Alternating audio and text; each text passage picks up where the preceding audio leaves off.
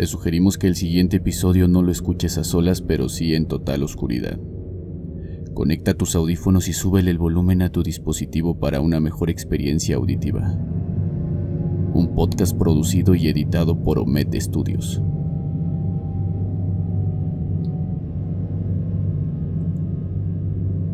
Lo que me dispongo a relatar es absolutamente verídico y relativamente reciente.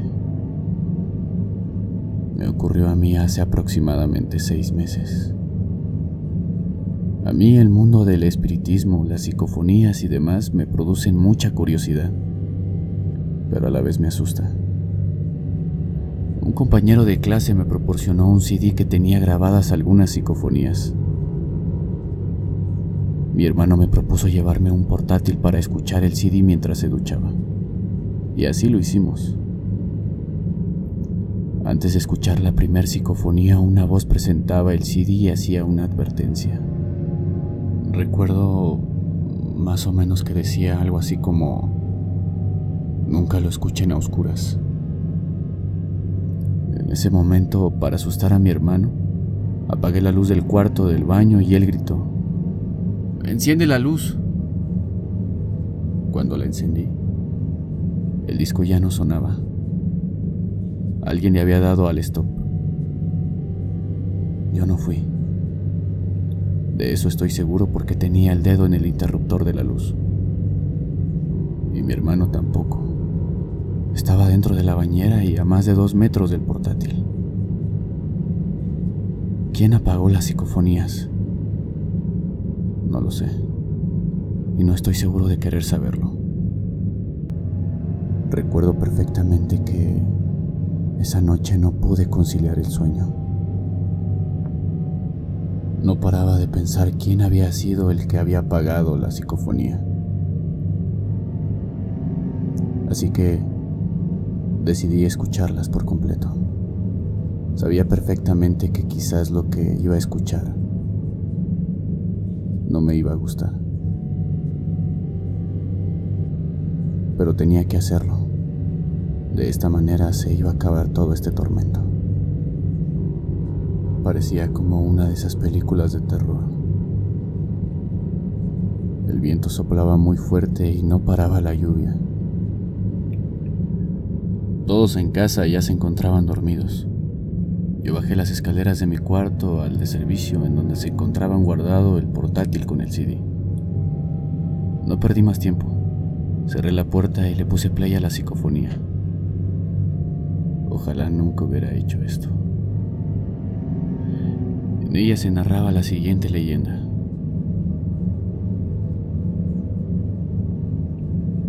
...12.35 de la madrugada y yo aún en la biblioteca de la escuela.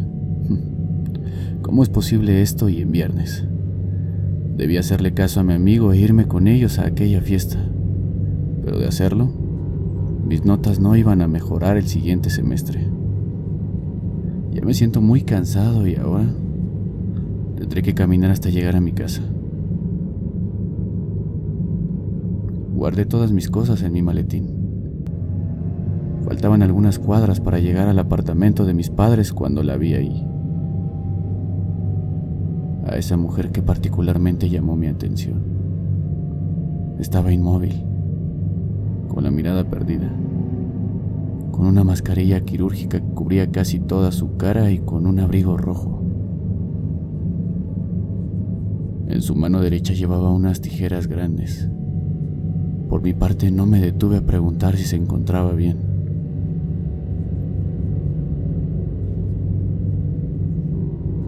Nuestras miradas se cruzaron y en ese momento sentí un miedo que recorrió todo mi cuerpo. Mis manos no dejaban de temblar y no dejaba de pensar que algo malo iba a ocurrir. Después de unos segundos de caminar decidí voltear, pero aquella mujer pálida y con ojos negros ya no se encontraba. Llegué al apartamento y me dispuse a descansar.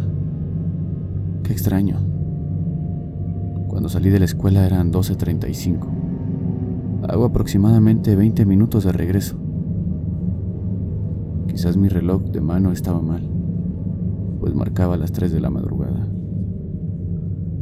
Un extraño viento azotaba mi ventana. Decidí cerrarla, pero al intentar hacerlo, me di cuenta que aquella mujer se encontraba fuera sin la mascarilla quirúrgica. Su boca estaba cortada de oreja a oreja y no paraba de gritar. En ese momento ella corrió hacia la entrada. Qué extraña psicofonía acababa de escuchar. No me quedé tranquilo y me dispuse a investigar. Inmediatamente encontré la leyenda de esta mujer. Fue en el año de 1978 cuando una leyenda comenzó a extenderse y que actualmente se conoce como Kuchisake o Hona. Esta comenzó cuando una mujer labradora de Yautsu, en la prefectura de Gifu, decía haberse encontrado en un rincón de su jardín con una mujer con su boca abierta de oreja a oreja. Una historia que se publicó en los periódicos hablando de esta mujer y que se fue propagando entre los niños, siendo cada vez más exagerada pesar de que todos afirmaban que existe un punto de verdad.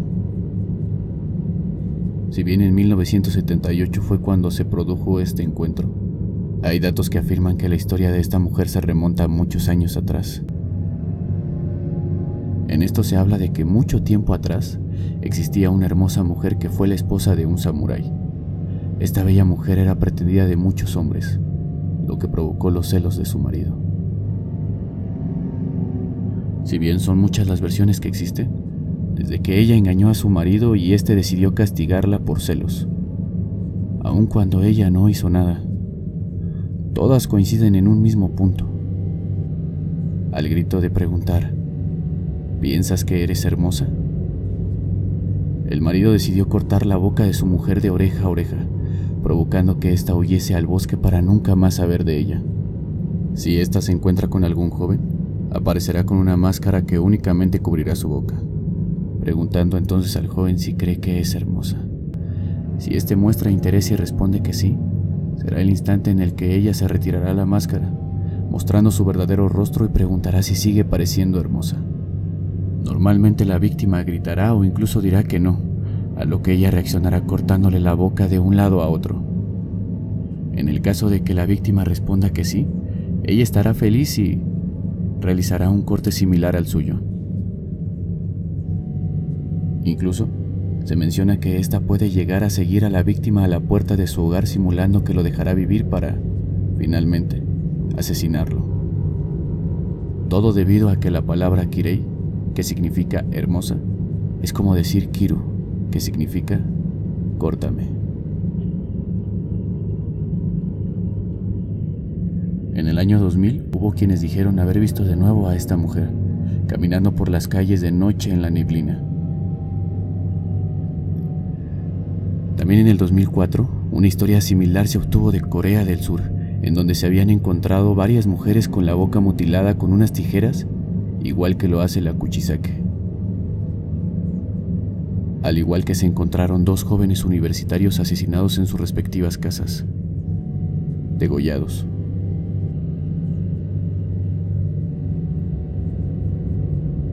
No podía creerlo. La psicofonía de aquel chico tenía fecha del 2004. Aquel reporte que leí tenía la misma fecha de la psicofonía. En ese momento decidí no investigar más y regresé a mi cuarto. No podía creerlo. Eran las 3 de la madrugada y mi ventana estaba abierta. Decidí no cerrarla por el miedo a ver a aquella mujer afuera. Las manecillas de mi reloj se detuvieron. A pesar de que tenía suficientes cobijas, no paraba de temblar. Era un frío que estremecía todo mi cuerpo y mis manos no dejaban de temblar.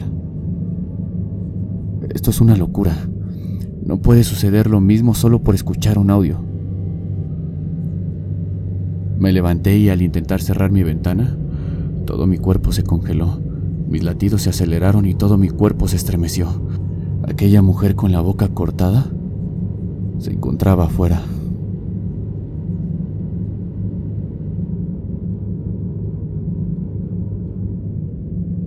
Japón y Corea no solo son tradición y espectaculares vistas a su alrededor, también son países repletos de cultura y todo tipo de leyendas urbanas. Esto trae consigo que tengamos leyendas de todos los tipos, algunas hablando sobre el amor eterno y otras tantas caracterizándose por su enfoque de terror. Esta vez tenemos una leyenda que, a pesar de helar la sangre, trata de transmitir un importante mensaje. Así que, sin más preámbulo, les doy la bienvenida a un nuevo episodio más de Leyendas Urbanas.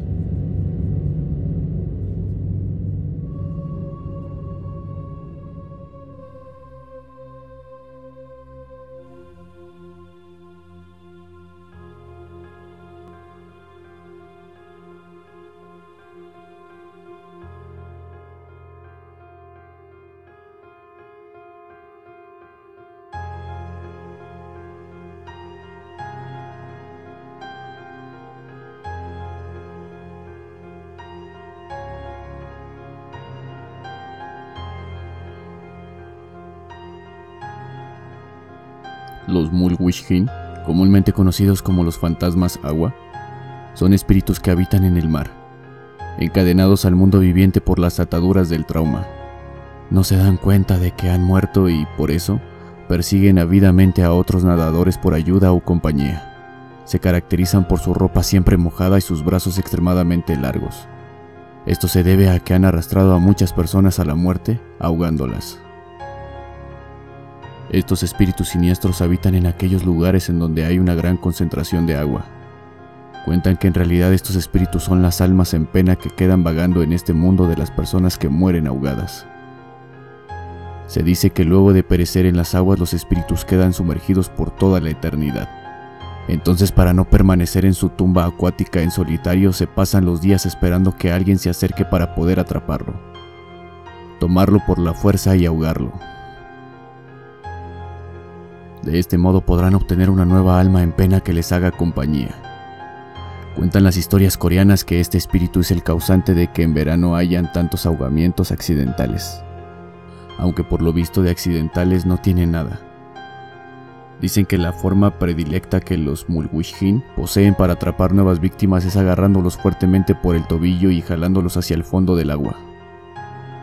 Sin embargo, si el agua es poco profunda, entonces primero los jalan por los tobillos y luego se les suben encima para poder mantenerlos con la cabeza debajo de la superficie del agua. Cuando se hace referencia a este fantasma suele hablarse de una leyenda en concreto. Esta leyenda trata de una joven de apenas 23 años, una chica con sueños y por supuesto esperanzas. Fue brutalmente torturada cerca de un río para después ser asesinada en el fondo del mismo. Las autoridades al encontrar su cuerpo decidieron darle los honores que se requieren durante un velorio. Sin embargo, el alma de la chica no estaría contenta con aquello, pues ella deseaba justicia, ya que con anterioridad ella había comentado varias veces que estaba siendo acosada por alguien, pero nunca se hizo nada por ayudarla. A los días siguientes las personas que iban a lavar su ropa en el río de la pequeña comunidad se sorprenderían al encontrar piedras apiladas pero ninguno prestó atención, puesto que pensaban que los familiares de la chica los colocaban en su honor, con fines de purificar su alma y que sus oraciones llegasen a los cielos, sin embargo, estaban muy equivocados. Días después encontraron animales ahogados y en su mirada se podía distinguir lo aterrorizados que habían estado. Después de aquello se dieron cuenta que los animales no querían beber o acercarse al río. Preferían morir de sed a tener que beber ahí. La gente comenzó a retirarse por la aparición de sus animales muertos. Cansados de encontrar las piedras apiladas alrededor del río, comenzaron a derribarlas pues según ellos, un par de torres eran suficiente tributo para una persona. Cometieron un grave error. Una noche, un grupo de tres ebrios aldeanos se acercaron al río y dos hombres al ver lo que ocurría se quedaron fríos de la impresión y huyeron despavoridos. El tercero se quedó a ver qué pasaba realmente. Cuando los aldeanos fueron a buscarlo, lo único que encontraron fue el cuerpo ahogado del hombre y una vez más las torres de piedra, pero una de ellas construida sobre el torso del muerto. Más asesinatos sucedieron. La mayoría de los asesinados eran hombres, por lo cual se les prohibió acercarse al río. Pero la joven Mulwishkin no se quedaría sola y tampoco se quedaría con los brazos cruzados pues lo que no sabían los aldeanos era que la Mulwishkin tenía la capacidad de viajar a través del agua. Así que ésta aterrorizaba a los aldeanos en cualquier lugar con agua, en los baños, en el agua que vivía, en cubos con agua. Solían encontrar cabellos largos y negros. El reflejo del agua les recordaba su rostro, incluso su aroma. Aroma a muerte. La aldea moria y los culpables morirían uno a uno, pero la joven ya tenía demasiado odio, rencor y maldad acumulada como para parar. Así fue como acabó con cada aldeano y juró terminar con la descendencia de ellos. Por supuesto, los dejaba crecer mientras los torturaba jugando con su mente hasta llevarlos a la locura para después ahogarlos. Aunque muchos optaron por suicidarse al no soportar esta tortura. La leyenda cuenta que en las aguas de aquel río almacenan las almas de aquellos que ultrajaron y humillaron a la joven. Y éstas le hacen compañía en su soledad. Más tarde se habló de histeria colectiva, otros dicen que había un yacimiento de mercurio y los aldeanos enloquecieron tras ser envenenados lentamente por esta sustancia peligrosa. Pero lo cierto es que en Corea del Sur son uno de los fantasmas más temidos y nadie nunca quiere encontrarse con uno de estos. Por eso en ciertas ocasiones del año se les rinde culto y se les realizan ofrendas a los Mulwishkin, para que se sientan menos solos y de este modo necesiten menos compañía. Así que, la próxima vez que tu cuerpo esté en el agua y sientas que algo tira de ti, tal vez sea un fantasma tratando de replicar su destino con alguien más.